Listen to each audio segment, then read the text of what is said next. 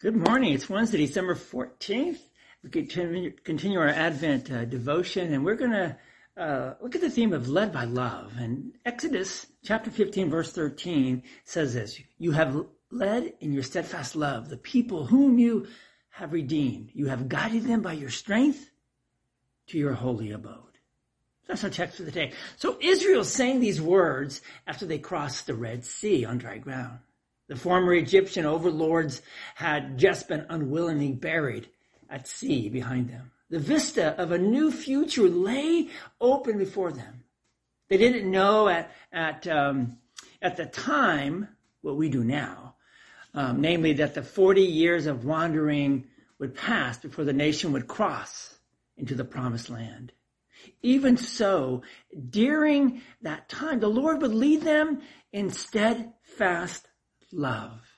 And this love, um, chesed, chesed in, in Hebrew, is, is his one way love.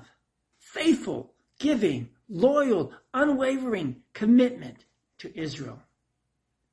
That chesed love uh, took on flesh and blood as Jesus the Messiah.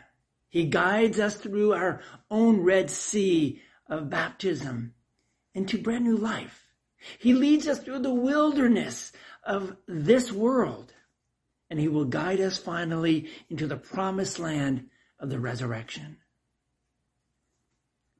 His advent among us is everlasting testimony to his love. Pray with him, would you? Lead us daily, O Redeemer, that we may walk in the light of your grace. Amen. Led by love. That's what our God does for us. That's what our Lord and Savior Jesus does for us. That's what the Holy Spirit does in us. They lead us by love. And thus we can walk in the light of God's grace. Share that with others. Go in peace, serve the Lord. We'll see you all tomorrow. God bless.